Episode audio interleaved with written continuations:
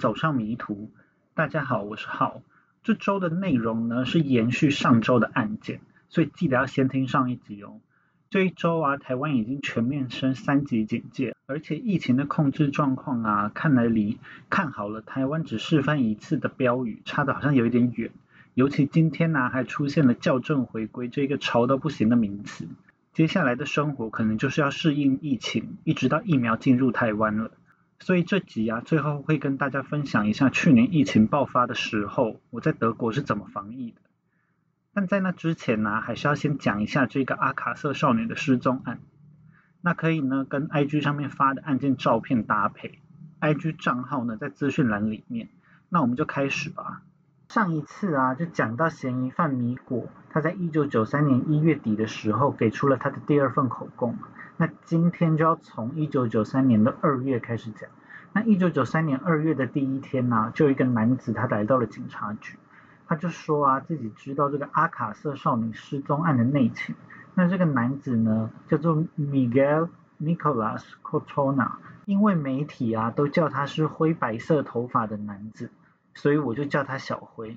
小辉啊，说自己是米果一九九二年十二月的时候在狱中的狱友，他们都是因为小的罪入狱的，所以待的时间都不长，就只有两三周而已。那小辉跟米果啊，大概有十天左右是住在同一间牢房的。那在小辉出狱之后啊，他就回家了。没过几天，米果也跟着出狱。小辉的家位置很偏僻，就一定要开车才能抵达。所以出狱后的米果啊，就开着他的白色 Opel Corsa 来到了小辉的家。他就告诉小辉说自己没有别的地方可以去了，希望可以住在小辉家这边。那两个人呢，就一起在小辉的住处住了几天。有一天清晨啊，一个穿着连帽衣的男子就闯进了小辉的家中。由于男子啊戴着这个连帽衣上的帽子，所以小辉就看不清楚这个人是谁。或是这个人长什么样子？这个连帽衣男呢，手上拿着一支九 mm 的手枪威胁小辉，他就要小辉给他钱。那小辉就不想给啊，就想说莫名其妙为什么要给钱？但是男子啊就把小辉拖到屋子外面暴打一顿，直到小辉把口袋中的一些散钱拿出来给了男子之后，男子才肯罢休。那虽然闹出了不小的动静啊，但是当时在另外一个房间的米果却好像什么也没听到，并没有出来救小辉。拿到钱的男子啊，又把小辉拖回了屋里，并逼着小辉爬到衣柜里面，然后威胁小辉说，如果敢泄露他的行踪，他就会回来杀了小辉。说完之后，男子就离开了。大概过了五分钟之后啊，小辉就听到外面有动静，他偷偷一看，竟然是米果从房子的外面进来。小辉就问米果说，刚刚为什么没有来救他？米果就跟小辉说，他刚刚是去外面找帮手，但是他并没有找到可以帮他们的人，于是就回来。被打的第二天呢，小辉去了瓦伦西亚。他在晚上八点左右的时候回到了自己家。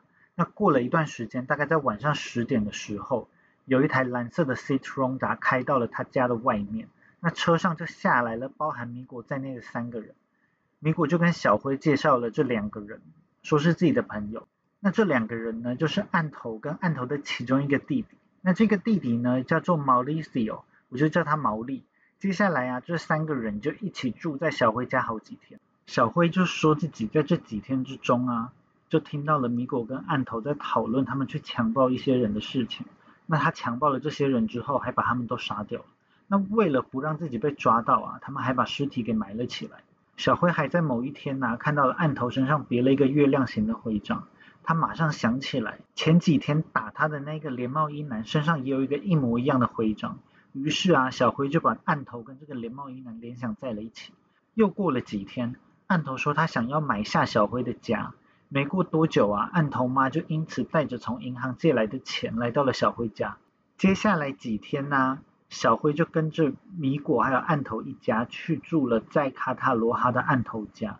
那从米果抵达小辉家。到小辉离开案头家这一段时间呢，大概是一九九二年的十二月二十二日到一九九三年的一月二十。虽然小辉的出现有一些莫名其妙，因为一般呢，像小辉这种小罪犯，除非对自己有好处，要不然呢，他们就会尽量的远离警察。结果小辉竟然是在尸体挖掘出来不久，他就自动到警察局里爆料了，对他也没有什么好处啊。爆料的内容啊，虽然明显有很多漏洞。但是因为警方手上的线索也不多嘛，所以小辉的爆料也是提供了警方侦查方向，尤其是提到了毛利这个人，后面毛利啊就会出现在米果的口供里面。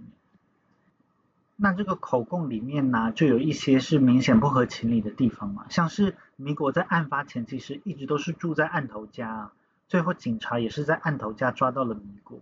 那小辉说米果在出狱后因为没有地方去，所以去找了他。这个说法其实根本就不合理嘛。另外就是小辉说他被连帽衣男打的时候啊，他拿出了口袋中的散钱给了这个连帽衣男，但是他说的这个金额啊，其实有大概三万五千块比赛塔，大概是两百一十欧元这么多，折合台币大概有七八千块。那他如果原本是在睡觉，然后被抓出去打一顿，他的口袋里面竟然可以有七八千块这么多吗？虽然小辉的口供明显就是站不住脚，但是警方啊后来还是找小辉做了好几次口供。虽然小辉呢每一次口供啊都有一些细节不太一样，甚至是一些重要资讯有时候清楚，有时候模糊。不过小辉的出现呢，让警方对案头跟米果的调查有理有据。小辉的证词后来会随着时间推移，越来越靠近检方的说法。小辉来警局爆料的做法，后来也让自己成为了嫌疑犯之一。但是后来啊，在用 DNA 比对了现场遗留的白发之后，发现结果不符合。比较耐人寻味的是啊，警方只有用现场发现的那一根白发来跟小辉做 DNA 检测，那一发现不符合，就马上排除了小辉的嫌疑哦。反观米果，他则是一被检警咬定，检警就咬着他不放。后来小辉啊也在法庭上作为检方的证人之一，指证米果跟案头是本案的凶手。那讲完了小辉，我再讲回这个警方办案的进度哦。从一月二十七日警方找到尸体后啊，因为案头是米国口供中的主谋，所以警方最重要的方向就是要找到这个主谋案头。小辉的爆料啊也指出案头就是涉案人之一。那只要逮捕了案头，很多问题就会水落石出嘛。于是警方啊就到处发出案头的照片，想要寻找到案头。但在这边先说一下这一场找寻的结果，结果就是啊案头从来都没有被抓到过，一直到现在二零二一年了，案头都还是处于下落不明的状态哦。虽然米果的口供啊后来是把案头塑造成这个案件的主谋嘛，但其实在最早的那一份自愿陈述中啊，米果其实也是说自己已经很久都没有看到案头。那也因为案头的行踪成谜啊，所以对于案头的下落就有很多种猜测。就先从警察挖掘到尸体的那一天说起。那有说法呢，是说警察在去案头家，把案头的兄弟还有米果带回警察局的时候，其实案头也是在家里面的。当时警察进入案头家，案头其实是偷偷跑到了家里的顶楼，然后一跃而下。那他们家是一个四层楼的建筑物，也就从四楼一跃而下。他当然不是要自杀，而是就此逃跑。那先不论这个说法有多荒谬，因为更荒谬的说法还在后面。由于三个少女的案子啊，在西班牙已经接之向闻，在警察发布通缉之后啊，就有很多人纷纷打到警局，说自己目睹了案头。不过想当然，大部分的都是没有用的假消息。那搜索范围啊，也随着时间就越扩越大。除了西班牙之外啊，国际刑警组织也开始协助西班牙警方追捕案头。在追捕案头的过程中啊，警方多次向外发布案头的行踪。案头首先是在卡塔罗哈被目击，一家理发店呐通报案头曾经来过，他们说案头把头发染成了暗色系。那接着呢，是一家旅馆通报了有一位男子想要来入住，但是旅馆的柜台呢认出他是案头，所以就拒绝了他。那这边其实我有点不太懂，如果认出是案头的话，怎么不是假意要让他入住？那接着就是报警等警察来抓人了。总之，旅馆柜台是拒绝了案头，但是他之后马上就报了警。但是警察到现场之后啊，当然是到处都找不到案头嘛。到了一月三十日的时候啊，警方就接获了一则通报，就有一个人说案头来过他家，案头希望这个人啊能帮他搞到一台车。警方就马上赶到了这个人的家，但是当然也是扑了个空。这个人呢又告诉了警察说，附近有一个米果跟案头家兄弟的秘密基地，他们有时候会来。这个秘密基地是一个很破旧的小屋。发现新线索的警察当然是欣喜若狂，马上就对秘密基地展开了调查。不过很可惜的是，这个线索后来也是一无所获。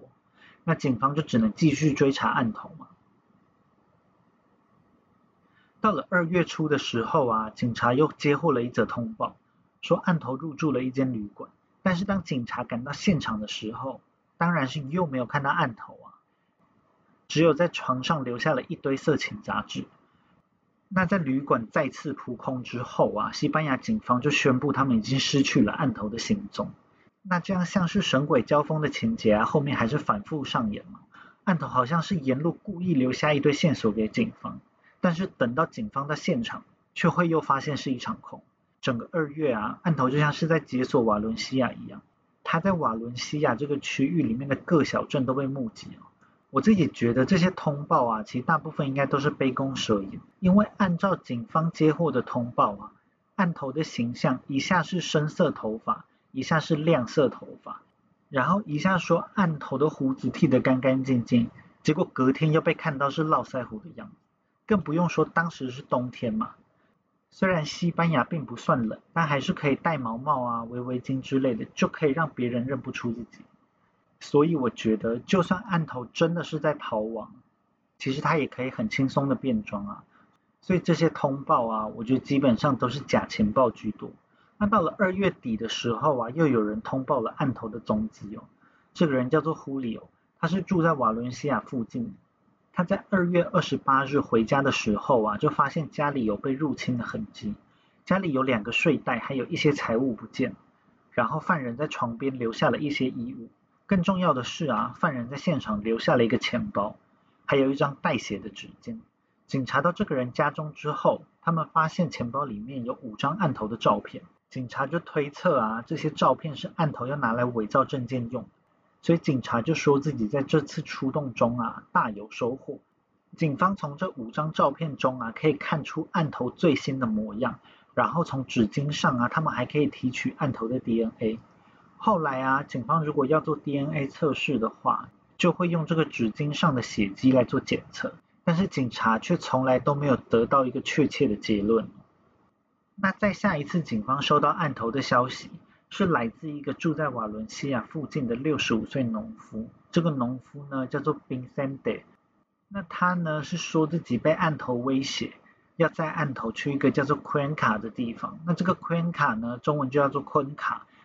它是一个在瓦伦西亚西北方的城市，它大约介于瓦伦西亚到马德里之间的半路上。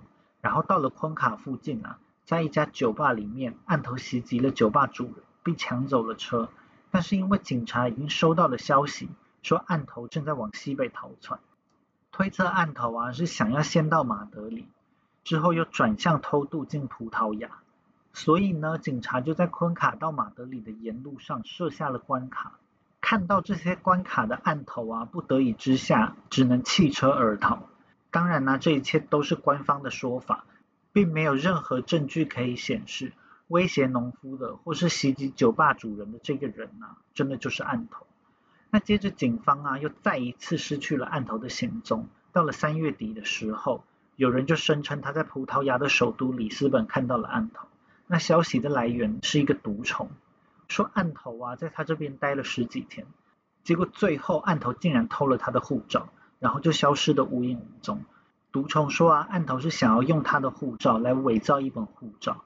然后用这本护照想办法抵达巴西，因为案头本来就是巴西人嘛，他只要到了巴西之后，就可以用自己原本的巴西护照、巴西国籍来重新过生活。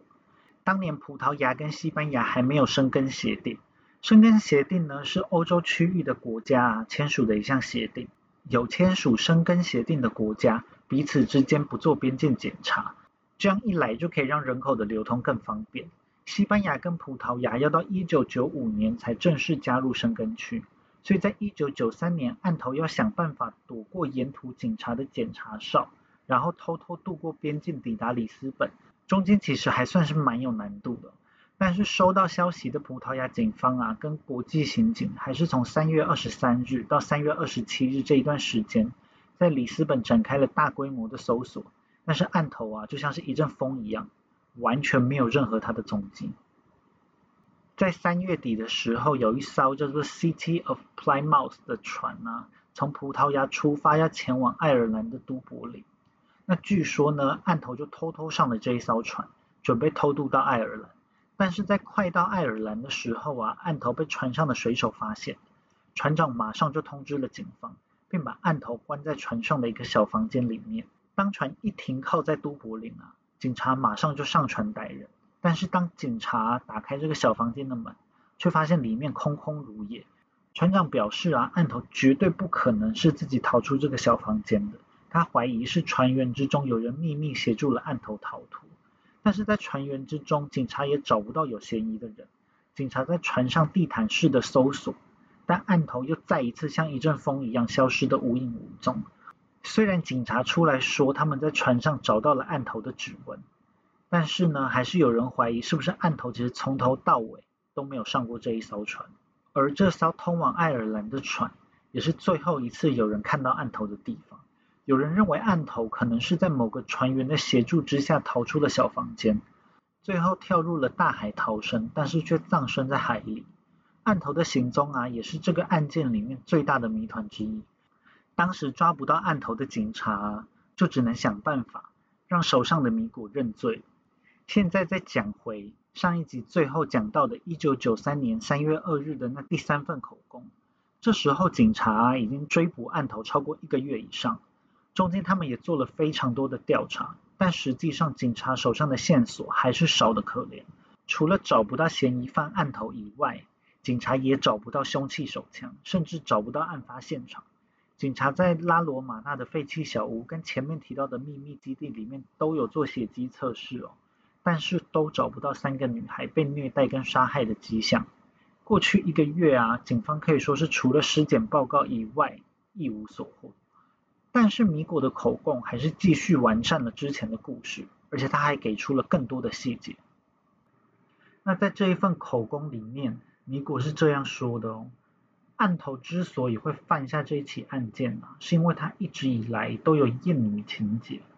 这个艳女啊，英文叫做 misogyny，M I S O G Y N Y。那早在案发之前，案头就有表现出想要杀掉年轻女生来泄愤的欲望。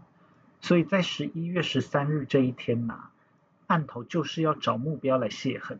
所以他们呢就从卡塔罗哈出门，然后寻找猎物。案头出门的时候就带了一把口径九 mm 的手枪。他们看到了三个女孩想要搭便车。所以就把他们骗了上来，然后在路上啊用枪托打了反抗的女孩。当他们开到了拉罗马那废弃的小屋后，案头就在小屋内折磨了三个女孩，并强暴了她们。之后啊，案头就用枪抵着米果，逼米果也要强暴这三个女孩。之后啊，案头跟米果把女孩绑在小屋内，然后他们就开车约三十分钟到一个小时，到了附近的小镇卡塔岛。卡塔道买了点东西来吃，米果想不起这家店的名字。后来在警方的努力之下，找到了这一间在卡塔道叫做 El Parado 的店。米果跟案头啊就在这家店里面买了些吃吃喝喝的东西后，就又回到了小屋里面继续虐待三个女孩。最后呢，案头射杀了三个女孩，然后他们用锄头跟铲子挖了个大坑，用跟之前版本差不多的方式。把女孩给埋了进去。依照证词啊，警察就到了卡塔道，然后找到了这间 El Palado，。警察就问老板夫妻的证词。后来警方的说法是，在一九九二年十一月十三日的晚上，老板夫妻看到米果还有案头在快午夜的时候进了店，他们外带了三份三明治，还有一份沙拉跟一些水。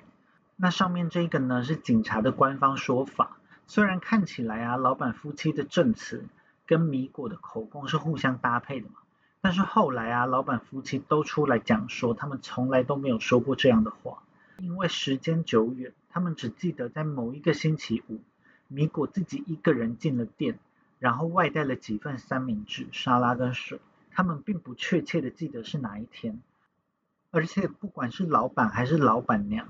都说米果是自己一个人进店。老板说，在店外的车上有一个人是跟米果一起来的。老板娘则是说，在店外有一个人靠在树上，应该是跟米果一起来的人。两个人都是记得米果是自己一个人进店的，跟警方的说法并不相符，而且他们也都并没有看清楚另外一个人是谁。老板夫妇后来就因为记忆模糊，所以拒绝帮警方作证。结果他们模糊的证词啊，就言之凿凿的从警察的嘴中讲出来。米果的第三次口供啊，虽然给出了更多的细节，但是也引出了更大的漏洞。其中有一点非常夸张的漏洞，就跟这个 El Parado 有关。第二次的口供啊，提到的那个永贝，也就是有废弃工厂的地方，跟这个卡塔道非常的接近。但第三次的口供啊，却改成是在这个拉罗马纳的废弃小屋里面虐待然后杀人。虽然没办法在拉罗马纳的废弃小屋找到任何虐待或杀害的痕迹，但是警方好像已经决定，就把这个废弃小屋当成杀人现场。从这个废弃小屋到卡塔道啊，虽然之间距离并不远，但是废弃小屋啊是在一个非常深山的山坡上。从废弃小屋出发，不要说是柏油路跟路灯，根本可以说是没有路。山上到处都是矮树。口供中啊，米果的 OPPO Corsa，它的性能并不是很好，它要在夜晚啊，从市区开到这个废弃小屋，然后又开到卡塔道，最后再开回废弃小屋，几乎是不太可能完成的任务。这一点呢，即使是后来结案之后，也还是很多人认为很可疑的地方。到了三月底啊，警方这时已经永远的失去了案头的足迹。然后啊，米果啊，在这边又给了警察一记重击哦。在一九九三年三月二十九日的时候，米果给出了第四份口供。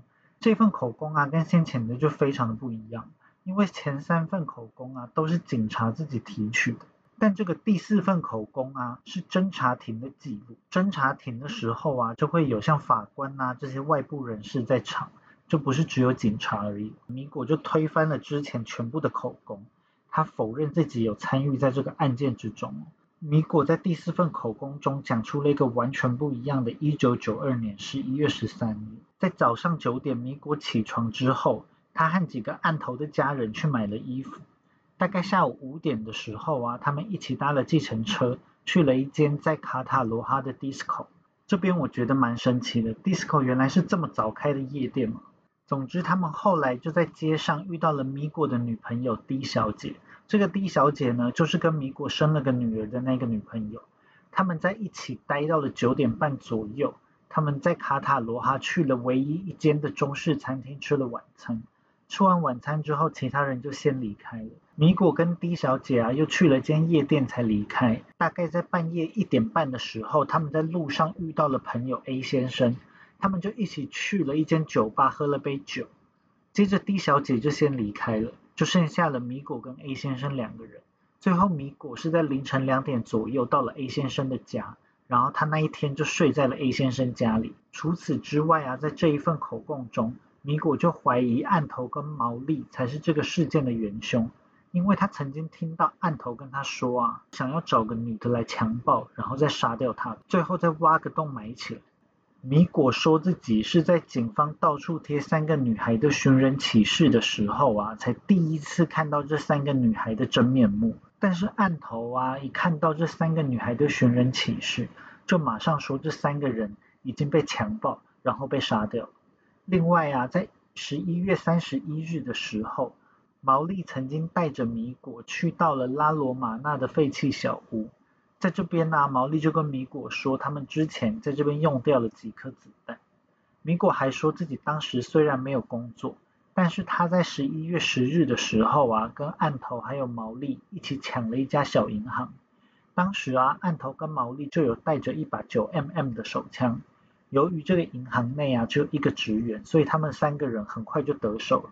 他在十一月十三日用的钱，就都是他从这一次抢银行分到的钱。但因为抢银行也是犯罪嘛，也会被抓，所以他在这之前，他才对这件事情绝口不提。那在这第四份口供之后，一直到一九九三年九月三日，才会有下一份口供出来。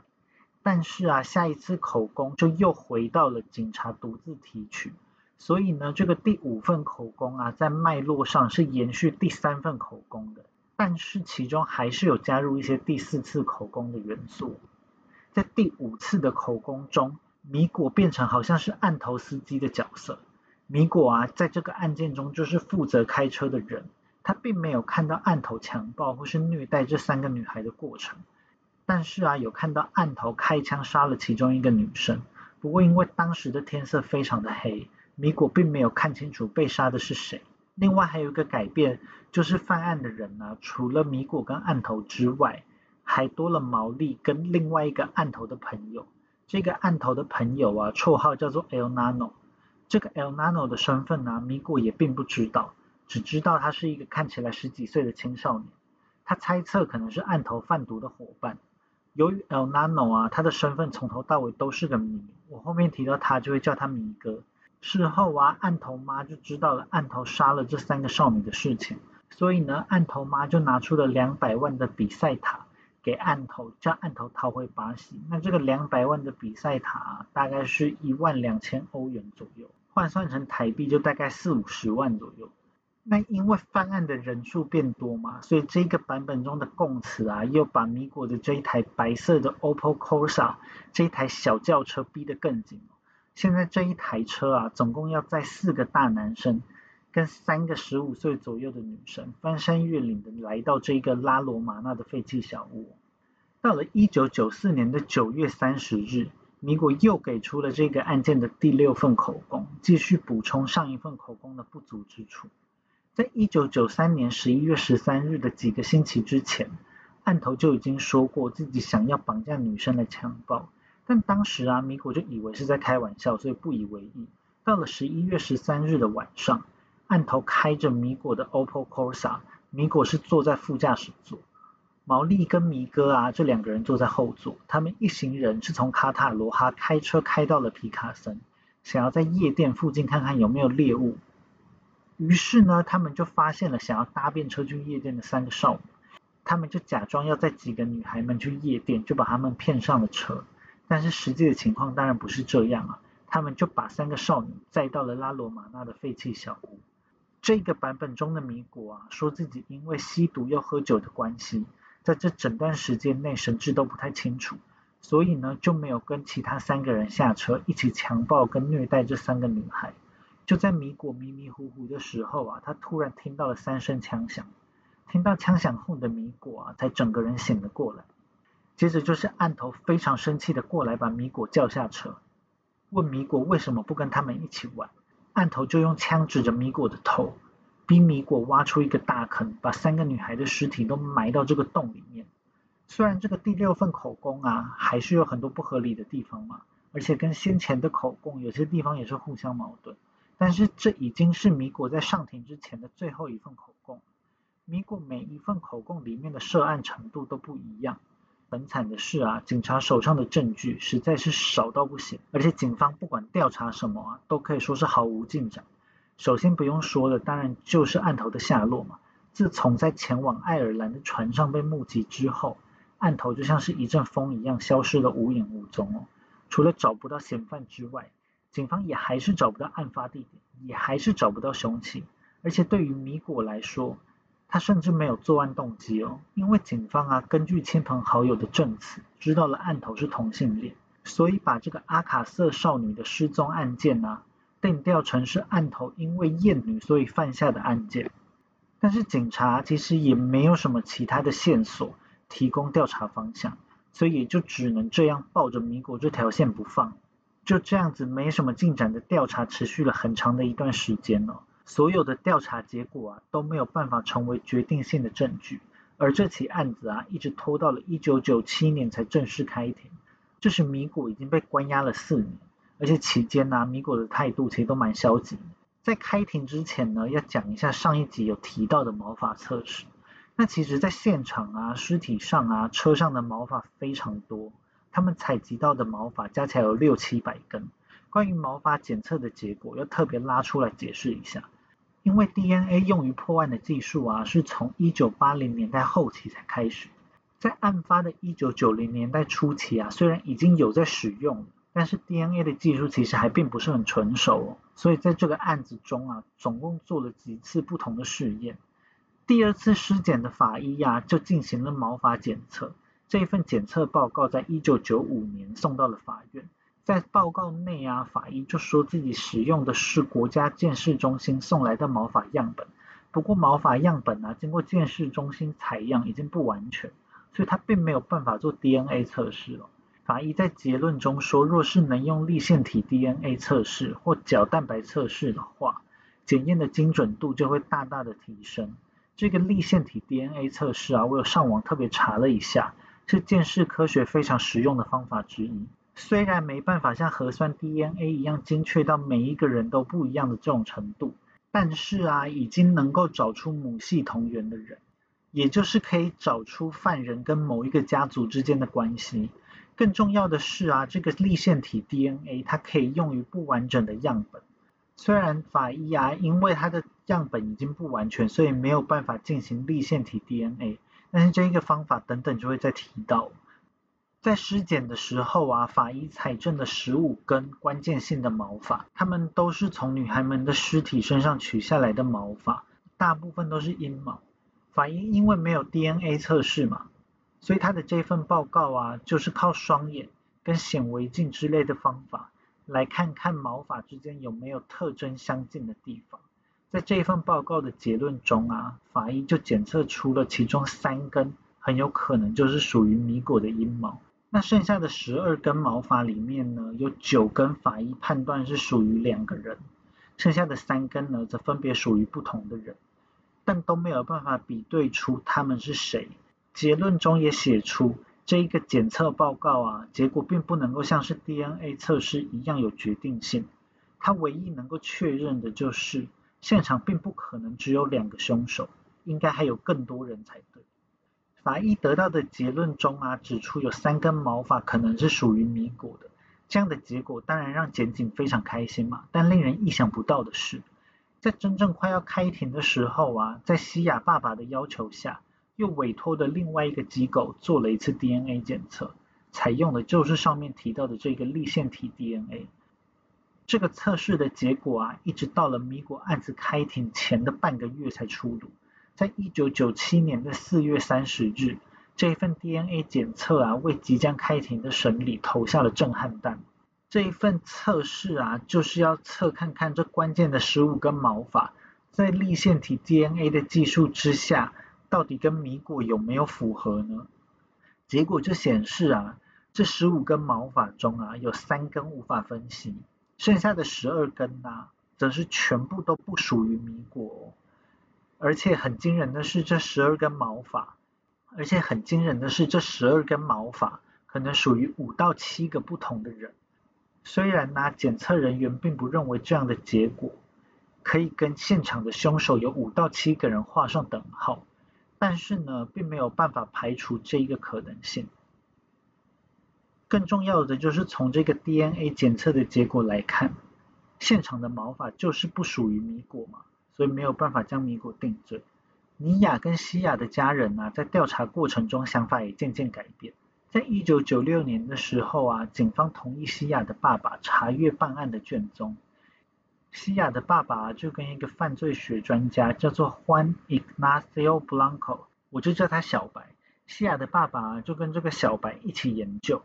大家可能对这个犯罪学家的名字很陌生，但是如果是一个真实犯罪迷的话，很有可能看过一个资料非常丰富的网站，叫做 Murderpedia。这个网站呢，里面有上千笔的杀人犯的文字介绍，还有影像资料，是一个非常实用的真实犯罪网站。而这个网站呢，Murderpedia，就是这个小白所创建的。西亚的爸爸跟小白就认为警察办案的过程有很多瑕疵，他们认为仅仅说凶手只有案头跟米果两人，是一个太过简单粗暴的结论。所以呢，西亚的爸爸就建议要延后开庭。还发起了一个有上千人的游行来抗议哦，但他们的想法啊，显然跟检察官不一样嘛。检方认为啊，即使现场没有 DNA，找不到案发现场，找不到凶器，甚至是找不到案头，但他们觉得这些通通都没有关系哦。他们还是非常的有自信，可以指控米果绑架、强奸跟杀害三个女孩的罪名。莉亚的家人就选择跟检察官站在一起。从这个时候开始啊，受害人的家属他们的意见之间就开始分歧。虽然西亚爸爸希望可以延后开庭嘛，但是他的意见并没有被采纳。最后，针对阿卡瑟的三个少女失踪案，审判就在一九九七年的五月十二日登场。米果就成为了这个案件的唯一被告，其余的嫌疑犯呢，像是案头根本就不知道在哪里嘛。其他人像是毛利呀、小辉呀，检警认为证据不足，所以不予起诉。那米果的审判呢，一共开庭了四十九天，一直到了七月三十日才结束。检方就针对绑架、强暴、谋杀还有弃尸罪来起诉米果。那综合下来啊，米果可能就会面临两百零六年到两百四十五年的刑期。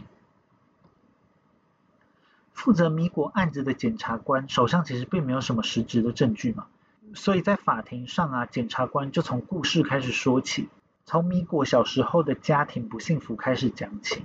当个性比较退缩内向的米果遇到了个性比较强势的案头之后，米果就开始受到了案头的影响。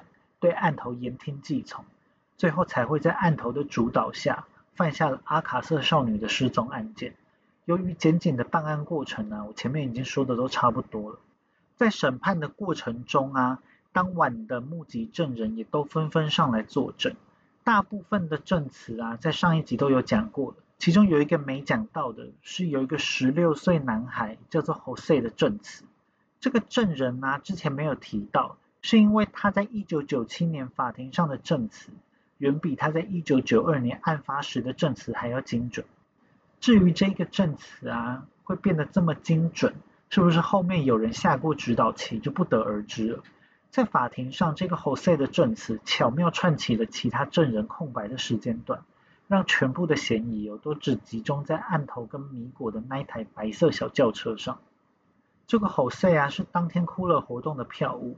在一九九二年十一月十二日的晚上，他曾经离开过 Cooler 一段时间。一开始，Jose 是说自己在八点零五分的时候离开了 Cooler。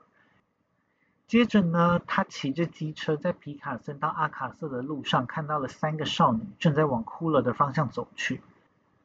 但因为这样子跟其他证人的时间对不起来嘛。所以 Jose 在庭上作证的时候啊，就把时间改成是在八点二十看到了这三个少女。他在机车上啊看到了三个少女，女孩们也都看到了他，所以他们就稍微聊了一下。当 Jose 知道这三个少女是要去 Cooler，而且身上并没有票的时候，他就想要卖票给这三个女孩，但是这三个女孩拒绝了他。于是呢，他就继续骑车要离开皮卡森。这时啊，Jose 就看到一台白色的小轿车开过来，停在了三个女孩的附近。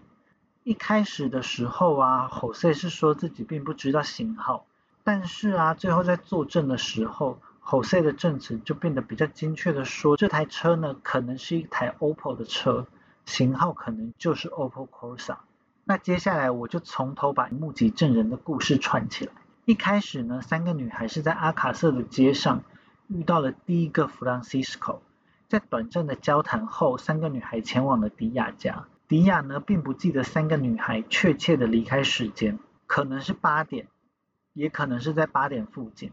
然后啊，就遇到了第二个 Francisco。这个 Francisco 啊，把三个女孩顺路载到了皮卡森。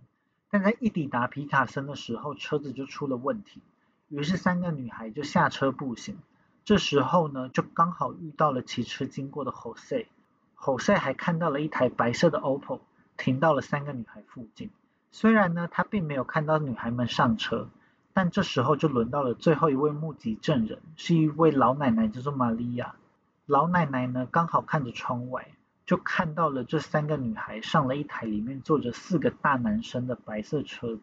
虽然呢，证人的时间轴有一点点不一致，中间有一些不合理的地方，但是如果不看这些的话，目击证人的证词还算是一环扣一环，把矛头指向了让三个女孩下落不明的 OPPO 车，也就是这一台米果的白色 OPPO Corsa。根据检方的说法，接下来案头跟米果就是把三个女孩载到了拉罗马纳的废弃小屋，然后虐杀他们。因为检警完全没有找到任何实质的证据，所以律师呢就针对这一点帮米果做辩护。一开始检警会找到米果啊，是因为埋尸的坑洞附近有一张案头的弟弟，恩恩去医院的门诊单。但这一张门诊单其实并不是米果的东西啊。为什么检警会因为这一张门诊单而觉得米果是有嫌疑的呢？同样令人难以理解的是啊，这张门诊单仅仅是在附近捡到的而已。并不是在埋尸的坑洞里面发现，再加上啊，警察并没有对现场做适当的搜证，所以根本没有办法确认这张门诊单到底是警察在哪里找到。更不用说从三个少女失踪啊到发现尸体中间隔了七十五天，这个废弃小屋所在的地方风一直非常的大。如果真的是在案发的时候把这个门诊单遗留在现场，那这张门诊单呢，应该早就被风吹走了。律师所说的这一点呢，后来就有非常多人就真的去这个废弃小屋做实验哦。实验的结果就证明啊，纸是真的很快就会在这个区域被吹得无影无踪，根本就不可能像是检警所假设的那样，最后遗留在现场。当警方怀疑上米果之后啊，办案办了好几年，却都没有找到任何新的有力证据可以定罪米果。警方认为的主犯不知去向。警方认为的凶器不知去向，犯罪现场呢找不到女孩的血迹，尸检呢也找不到跟米果确切相关的痕迹，在埋尸坑洞中采集到了很多不明的毛发，经过 DNA 检验后也没有办法证明这些毛发是属于米果的，明明还有其他很多的可能性，为什么警方要一味的坚称米果就是真凶呢？检警虽然没有实质的证据。但是呢，就用米果多次更改口供这一点来做反击。检方就说米果是因为想脱罪，所以他才会一直前后矛盾。像米果这样的人呢，根本毫无诚信可言。米果在庭上啊，就直截了当的说自己的口供全部都是警方捏造的。口供的每一页啊，都是警察用刑求、用胁迫来完成的，甚至不只是威胁他，警察还威胁他的女儿。他只是一个警方迫于破案的压力，所以选中了替罪羔羊而已。那这个替罪羔羊啊，在英文中叫做 scapegoat，s c a p e g o a t。在法庭热热闹闹的开庭了好几个月后，判决在一九九七年的九月五日下来。米果在检方提出的所有指控上都被判处了有罪，最后米果被判处了一百七十年的有期徒刑。虽然留下了一堆未解的谜团，但轰动全西班牙的阿卡瑟少女事件啊，就在这时正式宣告破案。但是呢，事情还远远的没有结束。前面就有讲到，受害者的家属意见已经开始分歧了嘛。在判决下来之后啊，由西亚爸爸带头的一方对判决就非常的不满意。明明这个失踪事件还有超级多无法解释的地方，但是警方却急着草草结案。所以西亚爸爸呢，就坚持要继续跟上面提到的犯罪学家小白继续来做研究，以三位阿卡瑟失踪少女的名义来举办活动，希望可以让案件中的谜团真相大白，还发起了募款活动。不过这样的举动呢，就让跟检察官站在同一阵线的莉亚家人非常的不爽，所以呢，西亚的爸爸就只好终止了这一次的募款活动。但是其实他只是换了个名目。之后又继续向公众募款，用来支撑他接下来的调查行动。不过后来有调查显示啊，西亚爸爸跟小白募到的款项有一些是流向不明。虽然呢，并没有查到他们具体的违法事证，但是已经让西亚的爸爸跟小白的名声都受到了损害。小白还用募集到的款项，就案件的细节，还有他跟西亚爸爸调查到的内容。在一九九八年五月的时候，出版了一本书。这本书呢，就叫做《g e b a t o and Acacia》，中文的意思叫做“在阿卡瑟发生了什么事情”。原本很不爽的利亚家人啊，就因为这本书对西亚的爸爸还有小白提出了控告。他以书里使用的利亚的照片，但是却没有经过他们的同意，所以他要求把书籍全部销毁。后来，在一九九八年八月的时候，这一本书就被要求要全数回收与销毁。但当然还是有漏网之鱼存留了下来。让后来的人呢可以看到西雅爸爸跟小白的调查结果。莉亚的家人呢，其实也并不能说是故意要搞西雅爸爸，只能说虽然都是被害者的家属，但是他们的理念并不一样。三个少女的家人啊，在二零零五年一起对西班牙政府提出了告诉，认为如果不是监狱莫名其妙的放案头六天的假，最后就不会发生这一起案件。最后呢，三个家庭都收到了三十万欧元的赔偿金，但当然赔偿金再多也是没有办法换回他们女儿的命。西亚的爸爸跟小白啊，虽然受到的质疑是越来越多，但是他们是属于越挫越勇的那一型。他们从判决下来之后，就一直提倡着整起案件的另外一个可能性。他们认为啊，这一个少女失踪案背后是由一个邪教组织的成员所主导，可能跟上一个案件的咕噜还有腐烂一样，是撒旦主义的信徒。那西亚爸爸跟小白就说，这一些邪教成员呐，他们都是西班牙的成功人士，里面就有商界大佬啊，有政界高官等等。就是他们在背后主导，要拍摄一部虐杀实录的影片。这个虐杀实录啊，叫做 snuff film，snuff 是 S N U F F，film 就是 F I L M。那这个词呢，就是源自于英文的，所以欧洲的语言呢，也都是直接用英文的这个字。这个 snuff 啊，在当做动词的时候有熄灭的意思。那这一个 snuff film 啊，顾名思义，就是熄灭一个人的生命所拍摄的影片嘛。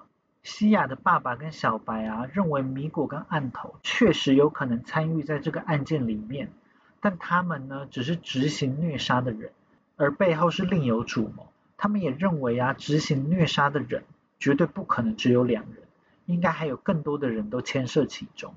检方最后啊，只锁定米果一个人去判案的做法，一定是因为背后的这些大人物全部都是西班牙有钱有势的人。稍微运用一下自己的权势，就可以让西班牙的警方啊、检方全部都不敢再查下去。据称啊，西亚爸爸跟小白都有看过一部分这一部虐杀阿卡瑟少女的虐杀实录，内容啊是一个女孩正在被多个身份不明的人虐杀的影片。那从影片中呢，可以清晰的分辨出这个女孩就是莉亚。这个影片呢，据说也有流传到网络上，像是暗网这样的地方。但是从来都没有人真的证实过。很有种的是啊，西亚的爸爸跟小白在一档2007年的电视纪录片节目中，他们侃侃而谈这个虐杀实录的想法，并把他们认为参与其中的政商名流一个一个在节目中点名。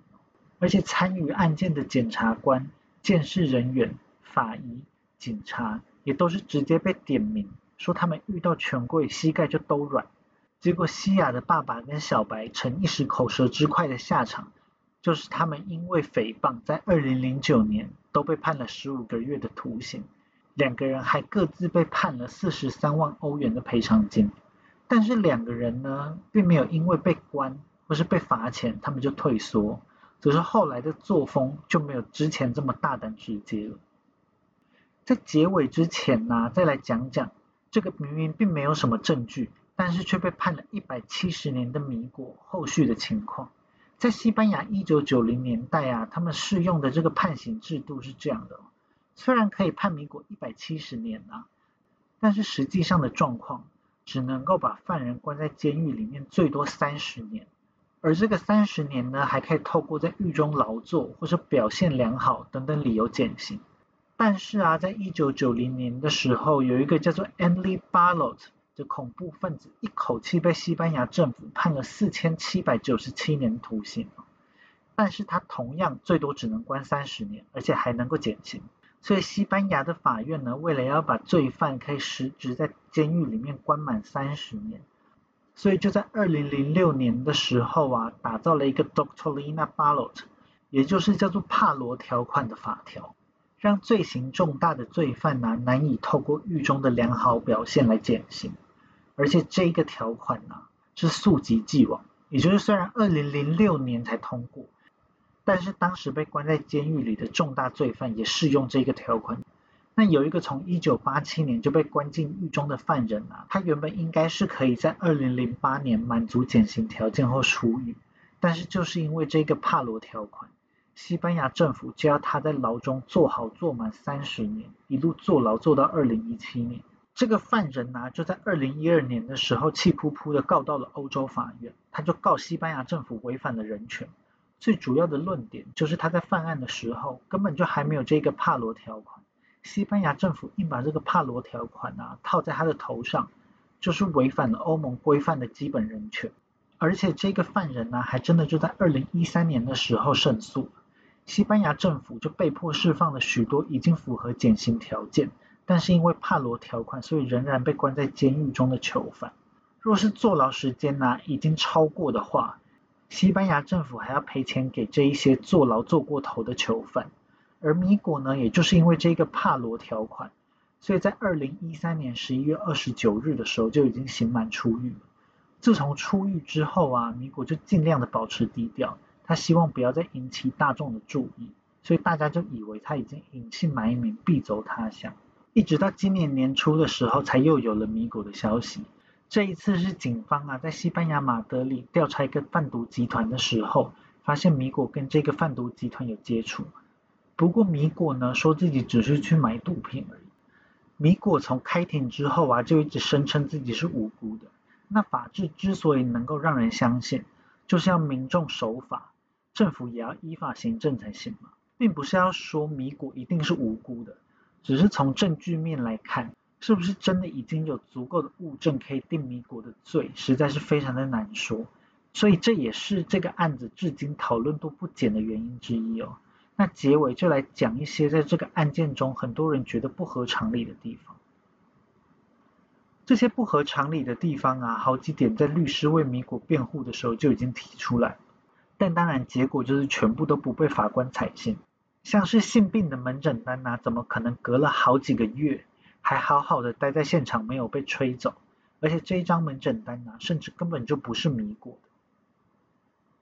警方所说的犯罪车辆 Opel Corsa，虽然这是一台德国车，但因为它是很廉价的车款，性能当然就是好不到哪去嘛。但是警方就认定犯罪现场是在这个拉罗马纳的废弃小屋。这个废弃小屋所在的地方啊，周遭不仅没有路哦，而且到处都是山坡。如果不是有越野车等级的性能的话，一般的小轿车其实根本就难以到达这个案发现场。连去挖掘尸体现场的警察团队哦，也不是所有的车都可以开到现场。更不用说案发的那一天晚上啊，车上坐着五到七个这么多人的状况，而且因为路其实并不明显，附近又长了很多矮树丛。要在漆黑无光的状况下准确定位到拉罗马纳的废弃小屋，已经有难度了，而且还是用一台只适合开在平坦的柏油路上的 Opel Corsa。而米果跟案头啊，在当天先从皮卡森开到了小屋，虐待了一阵子之后，又开出去到卡塔道买食物来吃吃喝喝，接着呢又回到了小屋里面继续虐待他们，最后杀了他们埋尸。再开车离开废弃小屋，这个 Opel Corsa 要完成一次这个路线，都可能会被质疑是不是真的能够做到。结果米果跟案头啊，一个晚上竟然来来回回完成了四趟，这个警方所假设的情境根本就完全就不符合逻辑。还有一个不合理的就是警方从头到尾都没有找到那一把传说中的犯案工具，一把 9mm 的手枪。而且警方认定的案发现场完全找不到女孩的痕迹，在小屋内如果有发生过三个女孩被虐杀的事件，其中一个女孩啊，甚至是乳头整个被扯下来。小屋的现场我已经有放在上一集的那个 IG post 里面，小屋内是非常的脏乱，不像是短期内有彻底清洗的痕迹。但是呢，在现场却采集不到任何女孩有来过这里的痕迹，没有体液，也没有血迹哦。女孩的尸体上也找到了一堆毛发，结果 DNA 检测并没有任何一根是属于米果的，而且这些毛发呢，可能还属于五到七个这么多人。警方呢，却从头到尾都只把目光集中在案头跟米果身上，而且因为根本就找不到案头，全案最后就只有米果一个人被判刑，然后就结案。这实在是让人很难信服的判决吧？很多人也认为米果的态度其实并不合理。在警方到案头家要把人带回警局的时候，这时米果其实并不在家嘛。警方原本也不知道米果跟案头家之间的关联也就是说，那天在米果回去案头家的时候啊，他应该有看到外面停的警车。那这时候的米果原本是可以选择逃之夭夭的，但是米果并没有选择逃跑，反而是选择走进了案头的家，乖乖的跟警察回了警局。所以这边也就被很多人认为，这样子的情况并不符合如果米果是杀人犯的一个心情。最后的最后，当然还是要讲最不合理的地方，也就是案头的下落。这也是整个案件最扑朔迷离的地方。按照警方的说法，案头就像是一个专业的特务一样，他躲避了警方四面八方的追捕，让警方沿路都晚了一步，从西班牙到了葡萄牙，最后又抵达了爱尔兰，然后就像一阵风一样消失了。后来发出了通缉令之后，虽然常常都有人说看到案头，但案头被目击的形象每次都长得不一样。警察收到消息赶到现场，又是扑空。最后，警察在赶到爱尔兰港口要逮捕案头的时候，也是一无所获。所以就有人质疑啊，会不会实际上是从一九九二年三月案头离开监狱之后，就再也没有任何人看过案头了？米果还有案头的亲朋好友啊，一开始的证词也都是说他们已经很长一段时间都没有看到案头。真相到底如何？也因为时至今日啊，案头依旧是下落不明的状态。阿卡瑟三少女失踪事件啊，它的事件全貌究竟是怎么样，就应该是永远都没有办法有人知道。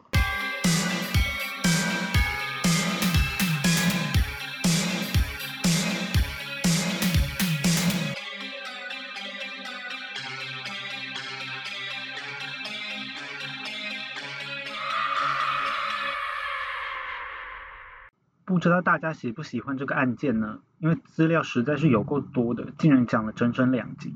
西班牙为了纪念这个案件啊，还在阿卡瑟设立了这三个少女的雕像。如果后续还有什么新消息的话，就到时候再补充给大家。那最后就来讲一下台湾疫情的现况。从上周六开始啊，台北提升了三级警戒。从检测结果来看呢，是已经扩散到全台湾。所以如果没有很强硬政策的话，是不可能回归到之前的生活。今天陈时中部长所说的校正回归啊，其实就是把之前的数据补上去。之前在欧洲的时候啊，他们也常常补登数据，所以其实并不算是什么很特例的事情。只是他特别讲了一个大家都听不懂的名词，竟然一时之间呢，让 PTT 的八卦版出现了黄暴，是个久违的荣景，实在是让人很感动。那因为这个校正回归啊，台湾现在的状况就从每天两三百例变成每天三四百例了嘛。不过陈时中部长啊也已经说了不会升四级，所以暂时啊应该就是要维持现在这样的生活。台湾在政策上面的力度啊其实还算是蛮弱的。现在像是百货公司这种纯逛街的店家也都还是可以正常营业，所以在疫情控制上啊只能靠大家自己加油，收收心，多待在家里。去年我在德国最严重的时候啊，我住的地方呢有一段时间的确诊，大约是每一周有一千例哦。那我住的城市啊人口比较少，如果以台北市的人口来算的话，就像是台北市一周有八千例的那种感觉。当时啊大概就是窗户打开来看到外面的那一条街上，一定是会有人是确诊，所以就只能够尽量少出门。事情如果能够在线上完成，就尽量在线上完成。那每次出门呢，就是要把口罩戴好，然后要一直喷酒精。幸好后来啊，德国的公共场合都会提供酒精，一直喷酒精的感觉就安心很多。每天的娱乐啊，也只剩下去超市买东西，每周都看看有什么特价的商品。很重要的是啊，外面的东西很多都是很多人摸来摸去的，所以回到家我都会洗手加上换衣服。买回来的东西也就会喷一堆酒精。如果觉得一直待在室内很闷的话，我就会去公园散散步，当然也是要戴好口罩。我觉得最失策的啊，就是当时健身房不能开嘛，所以我就没有维持运动的习惯。待在家的时间一长啊，就越来越胖，越来越胖。在回台湾之后啊，就马上加入了一家健身房，没想到现在又变成跟欧洲一样的状况。所以这次呢，我就在想，是不是该买一些简单的器材来保持运动的习惯。最后呢，我觉得很重要的是啊，不要让疫情的消息太影响自己的情绪。台湾至少呢还是撑了一年多，之前换到的时间啊，其实并不会完全没有意义。现在就希望啊，跟国外订购的疫苗能够赶快抵达台湾。从以色列靠辉瑞疫苗啊，英国靠 A Z 疫苗的例子来看，疫苗就是这一次的唯一解。原本台湾那一种生活啊，已经是回不去了，就只能希望大家少出门、少群聚，多多待在家，保持健康吧。那大家我们下次见。